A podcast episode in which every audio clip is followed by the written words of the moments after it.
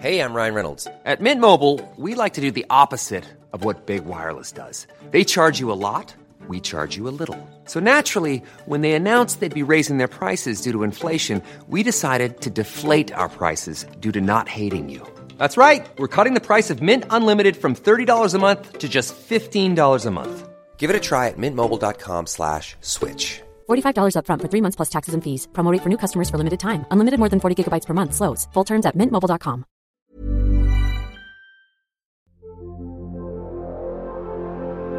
Hey guys, Ryan here. Just wanted to drop in and read a couple recent Apple Podcast five star reviews for Somewhere in the Skies. From Sailor Megs. If you love UFOs, the paranormal, and unexplained, then this podcast is for you. I'm a new listener and absolutely love this podcast. From the music to the host to the stories, all five stars. From Zoe Crotch, loved the Whitley Strieber interview as someone who was a fan of the Communion book and movie. It was absolutely fascinating. From Silent Spectre, I've been listening to this podcast for about a year now, and I'm absolutely fascinated. I've always thought about starting my own podcast, and this one really inspires me to do so. Keep up the great work. From Dartbot Billy, an excellent review with interviews with prominent figures in the field of ufology. I really enjoy the human aspect that Ryan focuses on. Thank you so much to all of you who took the time to rate and review. If you'd like to have your five star rating and review read on a future episode, head on over to Apple Podcasts to rate and review today.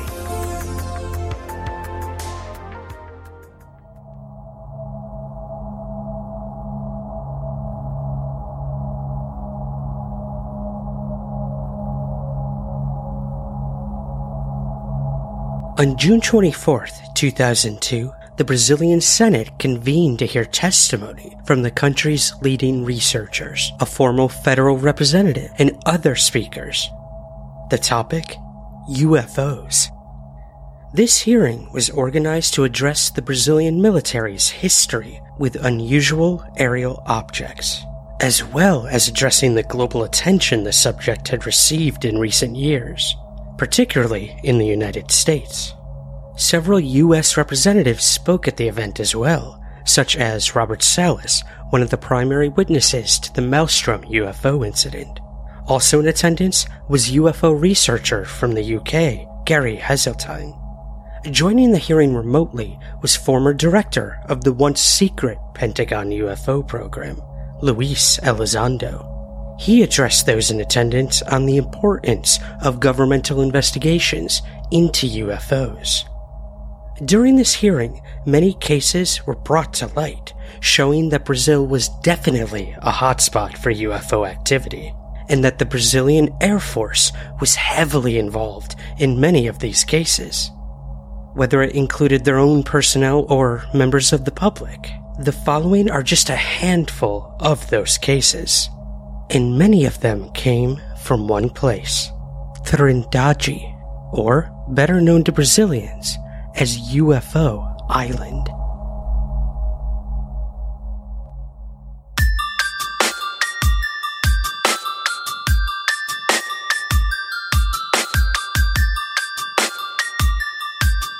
This is Somewhere in the Skies with Ryan Sprague.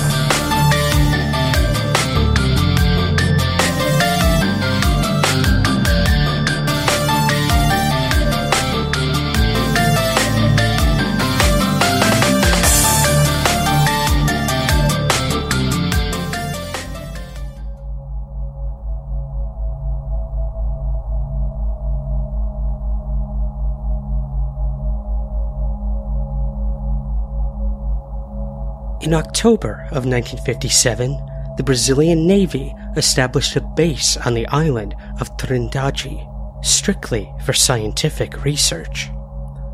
The island, which is completely unoccupied, is approximately six miles off the coast of Brazil in the South Atlantic Ocean. From this base, scientists would conduct both oceanic and meteorological research. Many of these research projects would involve the launching of weather balloons each day into the upper atmosphere that would then explode and send research instruments back to the ground, attached to parachutes where data could be collected and studied. However, it wasn't long before those involved in these tests noticed strange metallic disc shaped objects appearing in the sky near the balloons, almost as if they were monitoring what was taking place. One of these metallic disc shaped objects was first sighted on the morning of January 1st, when a sudden bright light was witnessed moving across the sky, appearing like a mirror reflecting sunlight. The sighting was witnessed by almost the entire base. The following evening, about 400 miles away, a circular orange object approached the Navy vessel Triunfo and it circled it several times. This continued for around 10 minutes before the bizarre object took off at great speed and disappeared out of sight. Another incident would occur on January 6th when the chief of the base, Commander Carlos Bacellar, oversaw the daily launch of the weather balloon. It was a clear blue sky day, aside for a single group of clouds at an approximate altitude of 14,000 feet. Although he didn't know it, what Bacellar thought was another standard, uneventful balloon launch would quickly become one of the most mind blowing encounters of the entire project. Bacellar had returned inside the base and was listening to the signals being sent out by the weather balloon. Then, for no apparent reason, everything stopped. With no signals coming through, the commander returned outside in order to view the balloon. To begin with, the balloon was ascending as it should. However, almost as soon as it touched the single bank of clouds, it rushed upward as if it had been physically pulled up by some sort of invisible force. Nothing was seen of the balloon for over 10 minutes. Then it came back into view once more, only now it was above the cloud bank. Unbelievably, the research instruments on the balloon had been entirely removed. Things got even stranger when several moments later, a metallic silver crescent shaped object came out of the clouds and headed off into the distance. Just over a week later, the objects appeared again. Only this time, one witness would capture photographic evidence of their presence. A little after 12 p.m. on January 16th, a boat by the name of Almirante Saldanha was off the south coast of Trindade, waiting to set off to Rio de Janeiro.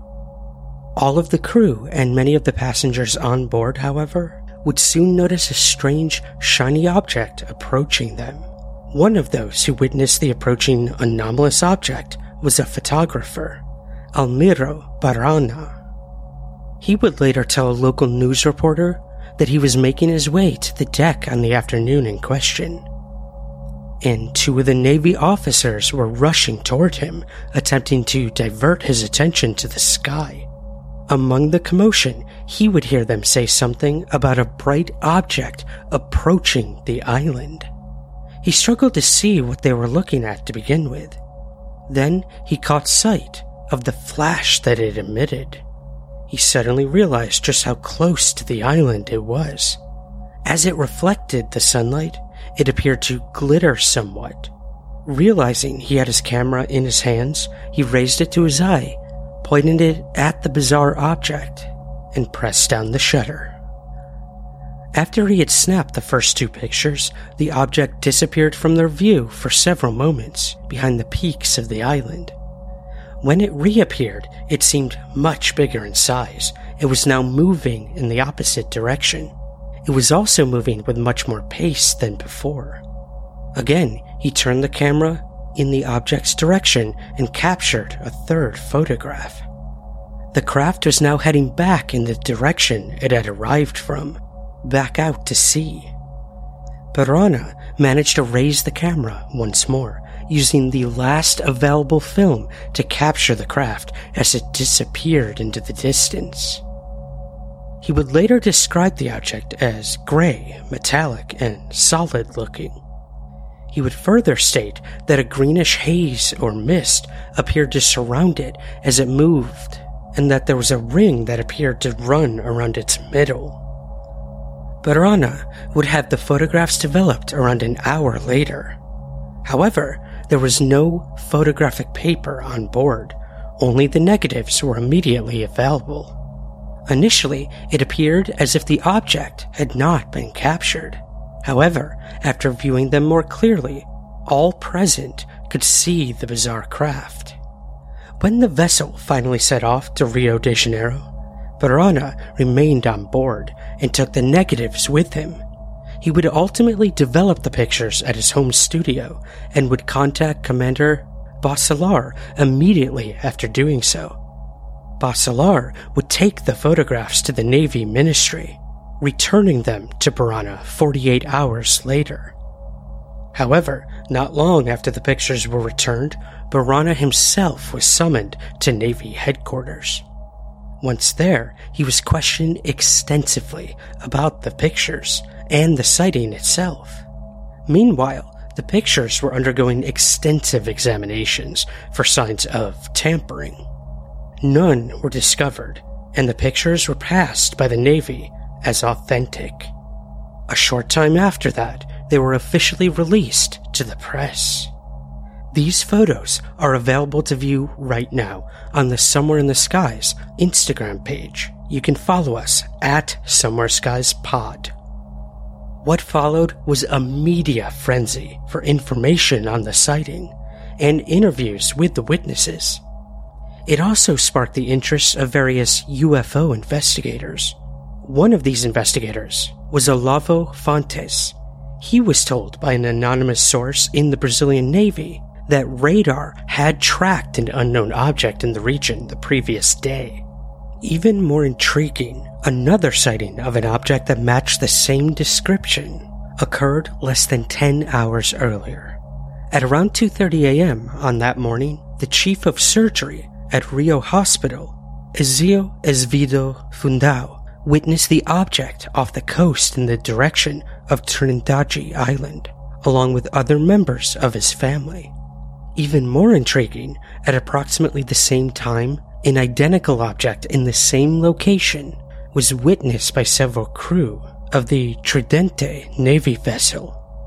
As the weeks went on and further witnesses came forward, more and more information began to seep from the pages of the newspapers and into the public arena.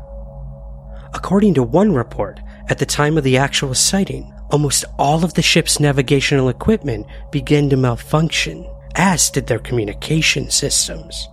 Baraúna himself would state in an interview many years later that just before people began noticing the metallic shiny object, all of the power in the ship had suddenly cut out. Interestingly, the Navy did not comment on this aspect of the incident, and according to one article, they considered this aspect of the encounter top secret.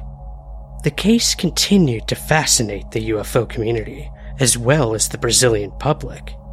However, it wasn't until several years later, in 1964, that further information would enter the public arena via leaked documents to researcher and investigator Coral Lorenzen. According to the official Navy documents, which were the result of a report the House of Representatives had ordered of the Navy, a report that had until now remained secret, ultimately concluded that the sighting and photographs, quote, permit the admission that there are indications of the existence of unidentified aerial objects, end quote. What's also intriguing is that just prior to these documents being leaked to Lorenzen, UFO debunker Donald Menzel had accused Baraúna of completely faking these photos and of doing so by using double exposure. He would even repeat these allegations several years later in a book, claiming to detail exactly how this was achieved. But what Menzel never mentioned, or more appropriately, purposefully left out, is the sheer number of witnesses who saw the object with their own eyes. The fact of the matter is this besides Trindade Brazil has a long history of UFOs. For example, in Sao Paulo on July 23, 1947, only weeks after the alleged Roswell UFO crash in New Mexico, a very strange close encounter story had emerged. On July 23rd, Jose Higgins reported seeing a white gray disc shaped craft that was resting on the ground on what appeared to be four metal legs. He estimated that the object was around 150 feet across. As he stood taking in as many details as he could, a section of the vehicle opened and three human figures emerged. The first thing that stood out to Higgins is that they were all around seven feet tall. They had large, bald heads with round eyes, and they had particularly long legs in comparison to the overall frame. They were all dressed in strange clothing that appeared to resemble plastic bags, and on their backs were something akin to metal boxes. It also appeared that at least two other humanoid entities remained inside the craft, and they looked identical to the others. Even though the others had come fully out of the object, they remained in the shade, as if consciously staying out of direct sunlight, vampire style. Higgins could hear them speaking, although it was a language unknown to him. One of these beings suddenly pointed a metal tube at Higgins and motioned for him to come closer. They gestured for him to look inside the opening of the craft, which he ultimately did, although he did not step inside. He attempted to ask through gesturing where they'd come from. They appeared to understand as they drew a large circle on the ground surrounded by several smaller circles. Then they pointed to one of these circles, presumably their home planet.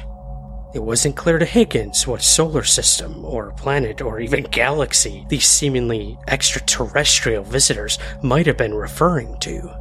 They then gestured for him to go inside, but he politely declined and began to make his way from the scene.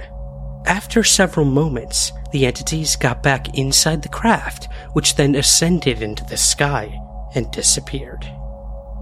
In November of 1952, several more sightings occurred in Brazil. According to an article titled My Contact with Flying Saucers, Dino Kraspedon claimed to have witnessed several UFOs over three nights in the mountains of Angatuba. On the third night in question, one of these strange objects landed where Dino was camped. He further put forward that he was invited on board the craft, an invite he duly accepted. Perhaps one thing of interest and note here are the claims that Dino was told the aliens came from the satellites of Jupiter. In recent years, scientists have indeed pondered whether at least two of the gas giant's moons could harbor life.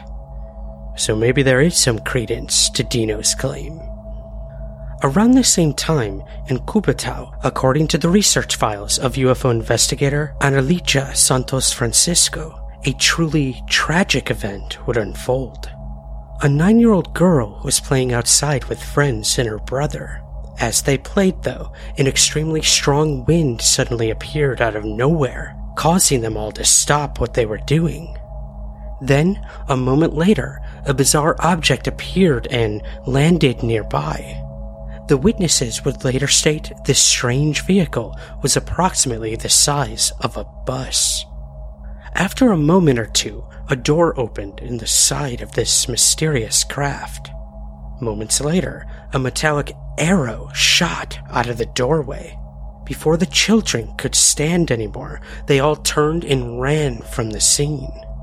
By the time the group had come to their senses and composed themselves, the young girl realized that her brother was missing.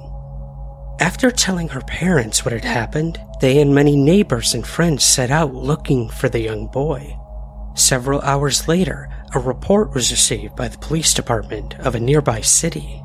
They had found the missing boy wandering the streets in a severe state of shock. By the time the family arrived, the boy was suffering from severe skin burns and an extremely high fever. a short time after he was found, he would tragically pass away. It appeared that he was suffering from exposure to radiation.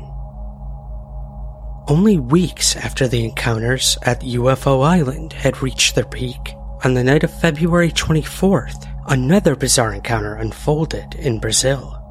This time in the state of Bahia. According to a report, the incident occurred at a little after 3 a.m.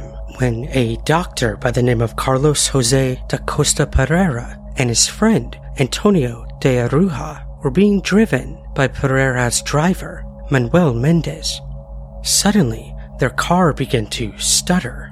After several moments of this, it cut out altogether and came to a sudden stop.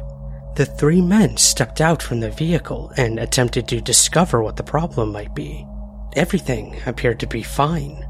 As they were miles away from the nearest village, they decided to spend the night exactly where they were and then set out for assistance the next morning. As they were getting ready to do so, however, they noticed a large luminous object that appeared to be hovering overhead a short distance away. Pereira would later state how the object glowed with a strange light, which seemed fluid between silver and blue. They soon realized that the object was not merely hovering, but was heading in their direction, getting larger with each passing second. The closer it got, the more they could make out the shape, which was like two bowls placed facing each other, with a gold disc or ring running through the middle, as if connecting the upper and lower sections. This ring was spinning extremely quickly. The object came to a stop approximately 250 feet from where the men were standing. It was at about a height of a hundred feet off the ground. It remained still and silent for several seconds before it went into motion once more. The object then descended directly downward, coming to a stop once more when it was only about 10 feet off the ground. As it descended, the witnesses could see that the bottom section was slightly flattened and that the glow from the object was spreading toward the ground like a curtain of light suspended between the object and the ground below. At this point, Mendez returned to the vehicle, clearly unsettled by the events. Pereira and his friend, on the other hand, remained where they were, neither taking their eyes from the mysterious object. They remained looking at the craft for several minutes as it remained where it was. Deciding to take matters into their own hands, the two men made the decision to walk toward the hovering craft. However, when they came to within a few feet of it, it shot into the air with breakneck speed, coming to a sudden stop around 600 feet from the ground. Over the next several minutes, it moved up and across the sky, performing various maneuvers as it did so. Eventually, by around 4:30 a.m., the object disappeared from sight and appeared to be gone for good. However, at 6:30 a.m., 2 hours later, and almost 4 hours after they had first seen it, they saw the object again, hovering at a relatively low altitude, slightly tilted on its side. It remained motionless for several minutes before it suddenly shot into the distance and disappeared almost instantly. Incidentally, before they set out to search for help with the arrival of daylight, the three men tried the vehicle one last time. To their amazement, the engine roared into life with no problems whatsoever. While there are many other documented UFO stories out of Brazil, the next case we'll discuss became widely known as the Colares incident and would prompt the Brazilian government to investigate it under the title Operação Prato, or better known in the English speaking world as Operation Saucer. The Somewhere in the Skies podcast is free to listen to every week, but if you would like to help support the show, we have a very active Patreon page where you give what you think the show is worth. In return, you'll get early access to the main show, bonus episodes, and priority to ask our guests your listener questions. Your support truly makes the show continue and grow. So, To learn more and to join, visit patreon.com slash somewhere skies.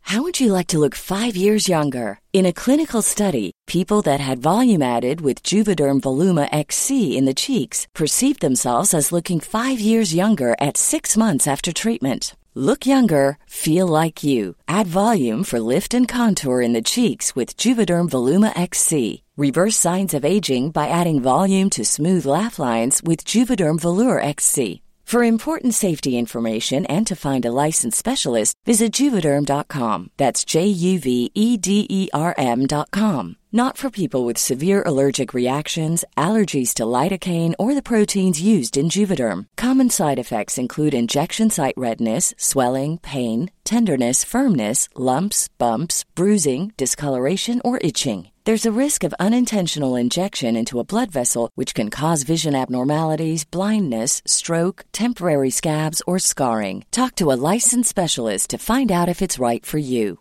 Ready to pop the question? The jewelers at BlueNile.com have got sparkle down to a science with beautiful lab grown diamonds worthy of your most brilliant moments. Their lab grown diamonds are independently graded and guaranteed identical to natural diamonds, and they're ready to ship to your door. Go to BlueNile.com and use promo code LISTEN to get $50 off your purchase of $500 or more. That's code LISTEN at BlueNile.com for $50 off. BlueNile.com code LISTEN. This is Paige, the co-host of Giggly Squad, and I want to tell you about a company that I've been loving, Olive and June. Olive and June gives you everything that you need for a salon quality manicure in one box. And if you break it down, it really comes out to $2 a manicure, which is absolutely insane. It's also so easy to get salon worthy nails at home with Olive and June. The difference between how your nails used to look when you did them yourself and now with the Mani system is a complete game changer. The best thing about Olive and June too is it's a quick dry. Dries in about one minute, lasts for five days, and full coverage in up to one to two coats. Visit oliveandjune.com slash perfect Mani 20 for 20% off your first system. That's oliveandjune.com slash perfect Mani 20 for 20% off your first system.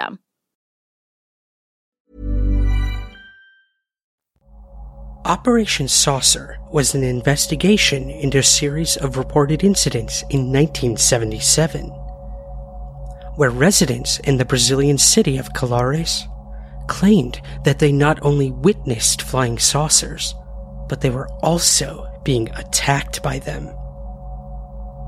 Bright objects of differing shapes, sizes, and colors were said to have been flying at low altitudes, just a few meters above the tops of trees, and firing light beams at people on the ground below. Several witnesses claimed to have seen beings piloting these craft, describing them as no more than three to four feet tall. What separates these sightings from the unusual glimpses of UFOs in the skies? Are the numerous and recurring injuries that people suffered. These beams gave off intense rays of radiation that caused puncture marks and lesions, with some people reporting to local media at the time that it felt like a heavy weight had been pushed against their chest. Describing the injuries, Dr. Wellaide Carvalho, who worked in a healthcare unit at the time, would state the following about the patients she treated. The patients suffered lesions to the face or the middle and upper back. They appeared as though these lesions could be some type of radiation burn. The lesions or wounds began with intense reddening of the skin in the affected area. Later, some of the patients claimed that their hair would fall out and their skin would turn black. Despite all of this, there was no pain only a slight warmth on their wounds. The patients were men and women of varying ages without any patterns. Soon, the saucers were quickly dubbed Chupa Chupa, meaning sucker sucker, and with reports of more sightings and more incidents of people being injured or losing blood, panic soon started to set in, and women and children left the area, while local men stayed to look after their homes or possessions with no reasonable explanation offered as to what exactly was behind the so called attacks from the UFOs or Chupa Chupas, the Brazilian Air Force was tasked with finding out what was going on. And this is when they decided to launch Operation Saucer, which would subsequently compile a 2,000 page military report featuring 500 photographs and 16 hours of film that the Brazilian Air Force reportedly witnessed with their own eyes. Brazilian UFO researcher Daniel Rebisso Giese claimed that several military personnel suffered nervous breakdowns, while others went completely insane during the course of the investigation. The documents within the investigation were kept classified until several pages were released in 2004, showing drawings and photographs of what the military saw. Bright cylindrical lights featured in the photographs, while several drawings show similarly shaped objects witnessed by people on the island at the time. Despite this, the operation never explicitly stated that UFOs or aliens were the official cause of the sightings and injuries. However, high ranking officials from the Air Force reportedly told a group of UFO researchers in 2004 that they had discreetly been studying the existence of UFOs since the mid 1950s. Dr. Carvalho would later come forward to claim the following on what the Air Force told her to tell her patients and the public. I was ordered to lie to them about their injuries, to tell them they were simply hallucinations. This is what the Air Force told me to say, that it didn't happen. I was told to tell the public it was mass hysteria, but nobody can have the same delirium, the same visual and synthetic hallucinations at the same time in different places. Even more stunning, Carvalho would claim to have witnessed a UFO herself. I could see the UFO's bright metal. It wasn't disc shaped, however, it was much more like a cone or a cylinder. This was all I needed to know something was truly happening. I had now witnessed it myself.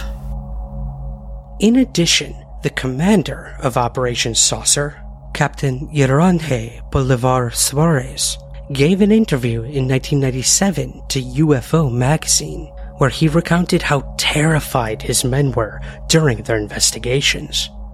He went on to reveal eyewitness statements which described residents waking up to beings wearing protective clothing and shooting colored beams at their heads, as well as several officers reporting seeing strange lights emerging from and diving back into coastal waters, leading some to assume this was the location of a UFO base. Three months after giving this interview, the captain was found dead in his home. It was concluded that he had committed suicide, leaving some to speculate that perhaps giving the interview did not leave the Brazilian Air Force happy, and that he was actually murdered for coming forward. Again, only speculation, and tragic no matter the case. While Operation Saucer was indeed a pinnacle moment in time for Brazilian UFO history, another event would hit the country almost a decade later, and it would come to be known by locals as the Night of the UFOs. On May 19, 1986, Sergeant Sergio Mota, the air traffic controller at the Sao Jose dos Campos airport in Sao Paulo, spotted a light in the sky from the control tower. Intrigued by this, Mota asked controllers at Sao Paulo's Guarulhos International Airport Tower to check if any plane was heading to his airfield. The answer was negative, and while he was talking, the object vanished. After a while, the object reappeared, this time shining even more brightly.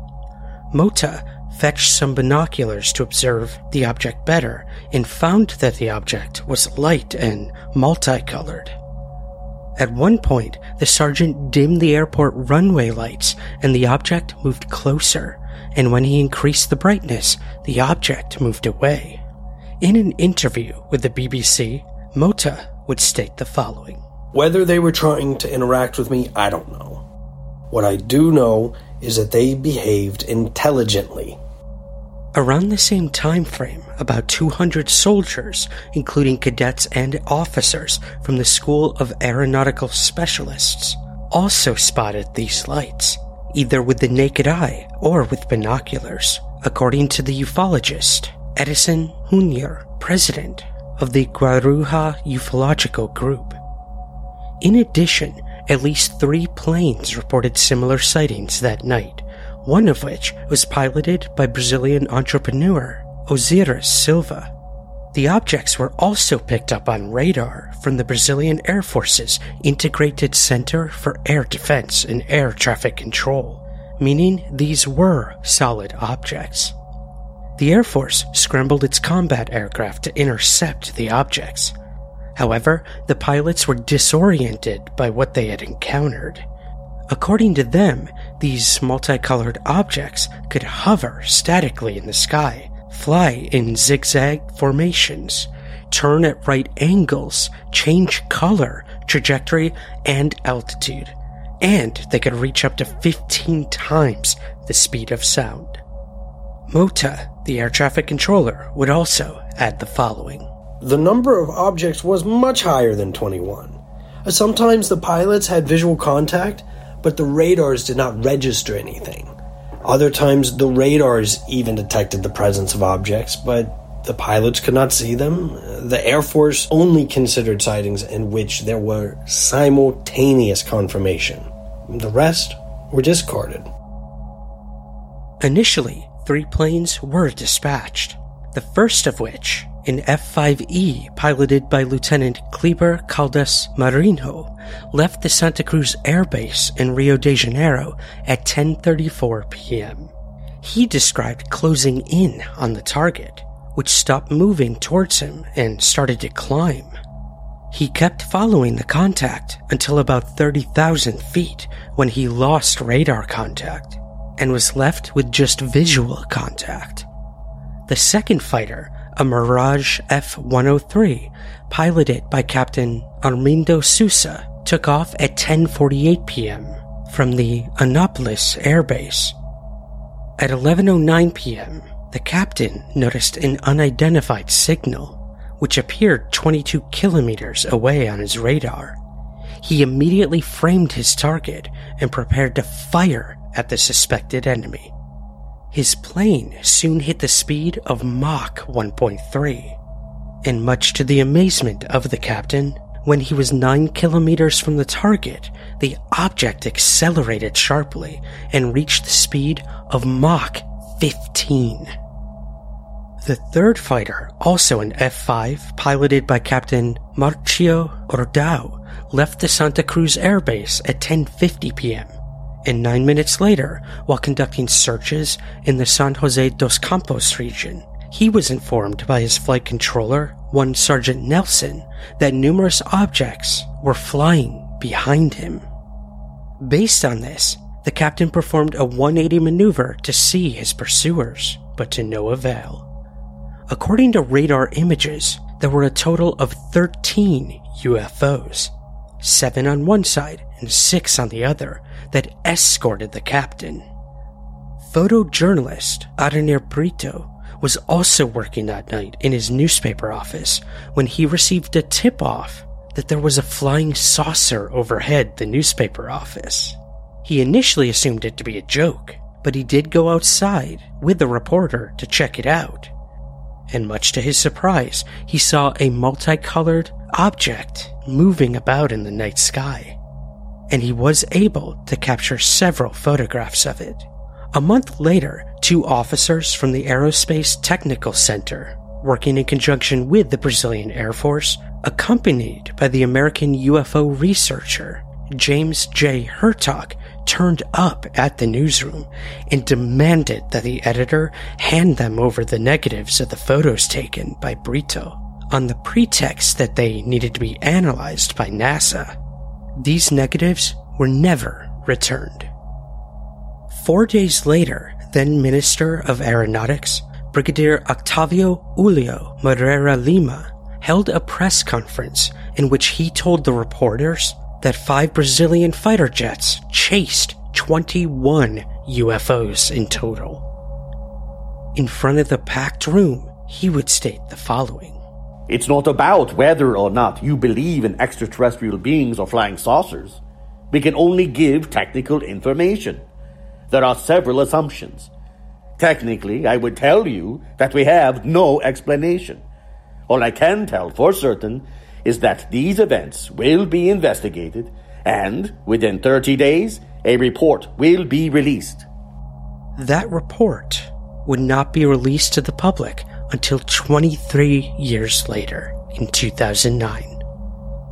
The report concluded that, quote, the phenomena are solid and reflect, in a certain way, intelligence, due to the ability to follow and maintain a distance from observers, as well as to fly in formation, not necessarily manned. End quote. So, what exactly happened that night over Brazil, like most other UFO cases, remains unexplained. While Brazil was undoubtedly busy with UFO reports throughout history, the fact is, this abundance of activity has continued throughout the decades, with regular UFO encounters reported even today. So why the abundance in this area of the world? Is it the dense forests and jungles that offer the chance for either top secret military projects? Or is some sort of non-human intelligence somehow attracted to these areas, rich with nature and resources?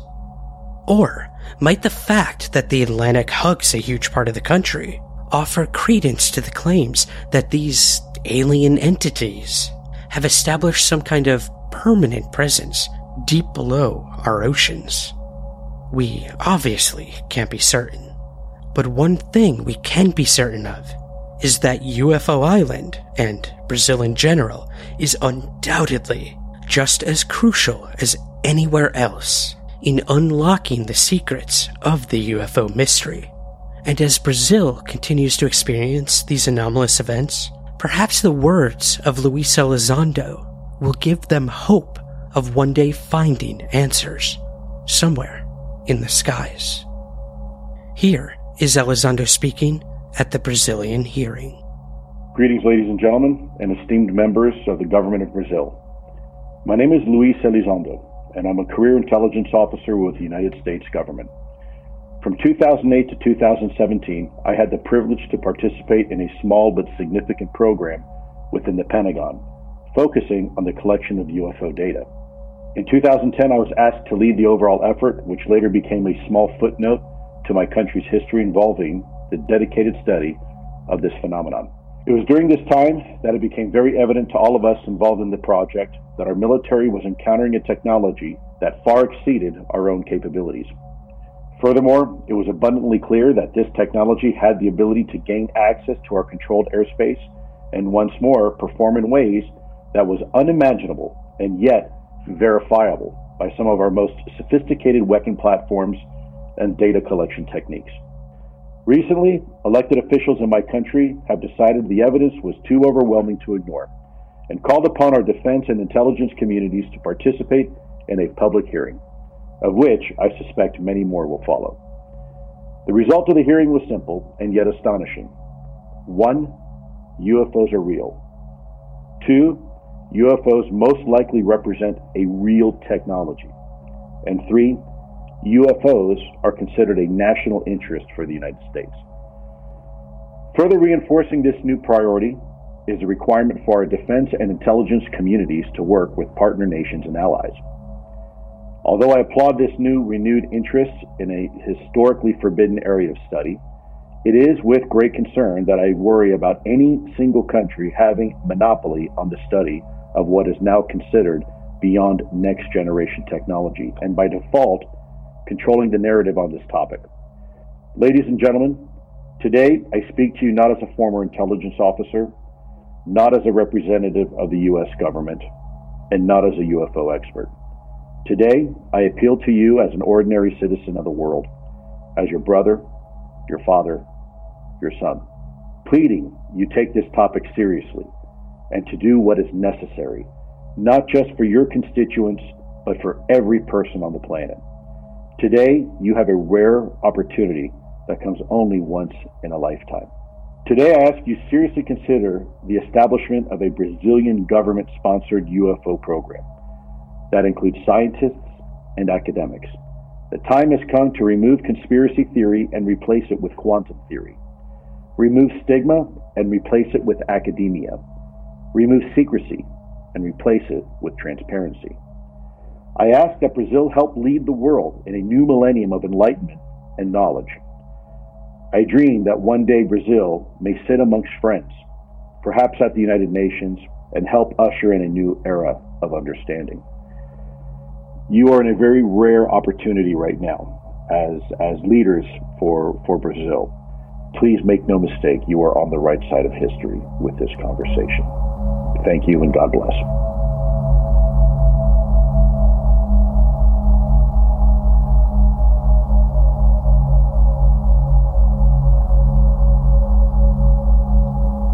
This main episode only scratched the surface of Brazil's mysterious history with UFOs. In a companion bonus episode, we explore the baffling case of the lead masked ufologists. In 1966, two Brazilian UFO researchers headed up to a hillside. They wore suits, had briefcases, and also wore lead masks over their eyes. Then UFOs began to swarm the area. These two men would be found dead only days later. Upon hearing of their deaths, a mystery would unravel that even brought a prominent ufologist to Brazil to investigate, Jacques Vallée. This is the mystery of the lead masked ufologists. To listen right now, become an Apple Premium subscriber at the top of your Apple Podcast feed or you can become a Patreon subscriber. You'll get our entire archives of bonus episodes and early editions of the main show. Just click the subscriber button at the top of your Apple feed or visit patreon.com slash somewhere skies. This episode was researched by Marcus Lowth. To learn more, visit ufoinsight.com. If you haven't already, please take a moment to follow, subscribe, rate, and review Somewhere in the Skies on Apple Podcasts, Spotify, or wherever you get the podcast. It helps us gain visibility and find new listeners. Thank you in advance. And also, thank you so much for listening. And remember, keep your feet on the ground, but never stop searching somewhere in the skies.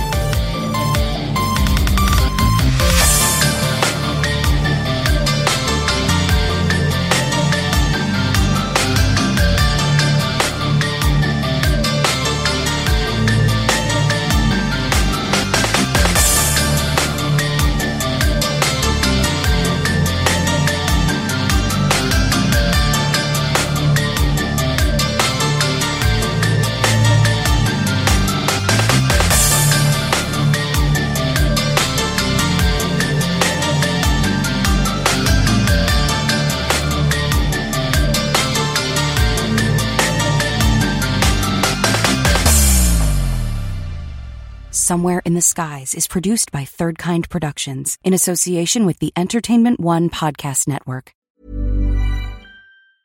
Normally, being a little extra might be a bit much, but not when it comes to healthcare. That's why United Healthcare's Health Protector Guard fixed indemnity insurance plans, underwritten by Golden Rule Insurance Company, supplement your primary plan so you manage out of pocket costs. Learn more at uh1.com. Normally, being a little extra can be a bit much. But when it comes to healthcare, it pays to be extra. And United Healthcare makes it easy with Health Protector Guard fixed indemnity insurance plans. Underwritten by Golden Rule Insurance Company, they supplement your primary plan, helping you manage out of pocket costs without the usual requirements and restrictions like deductibles and enrollment periods. So when it comes to covering your medical bills, you can feel good about being a little extra. Visit uh1.com to find the Health Protector Guard plan for you.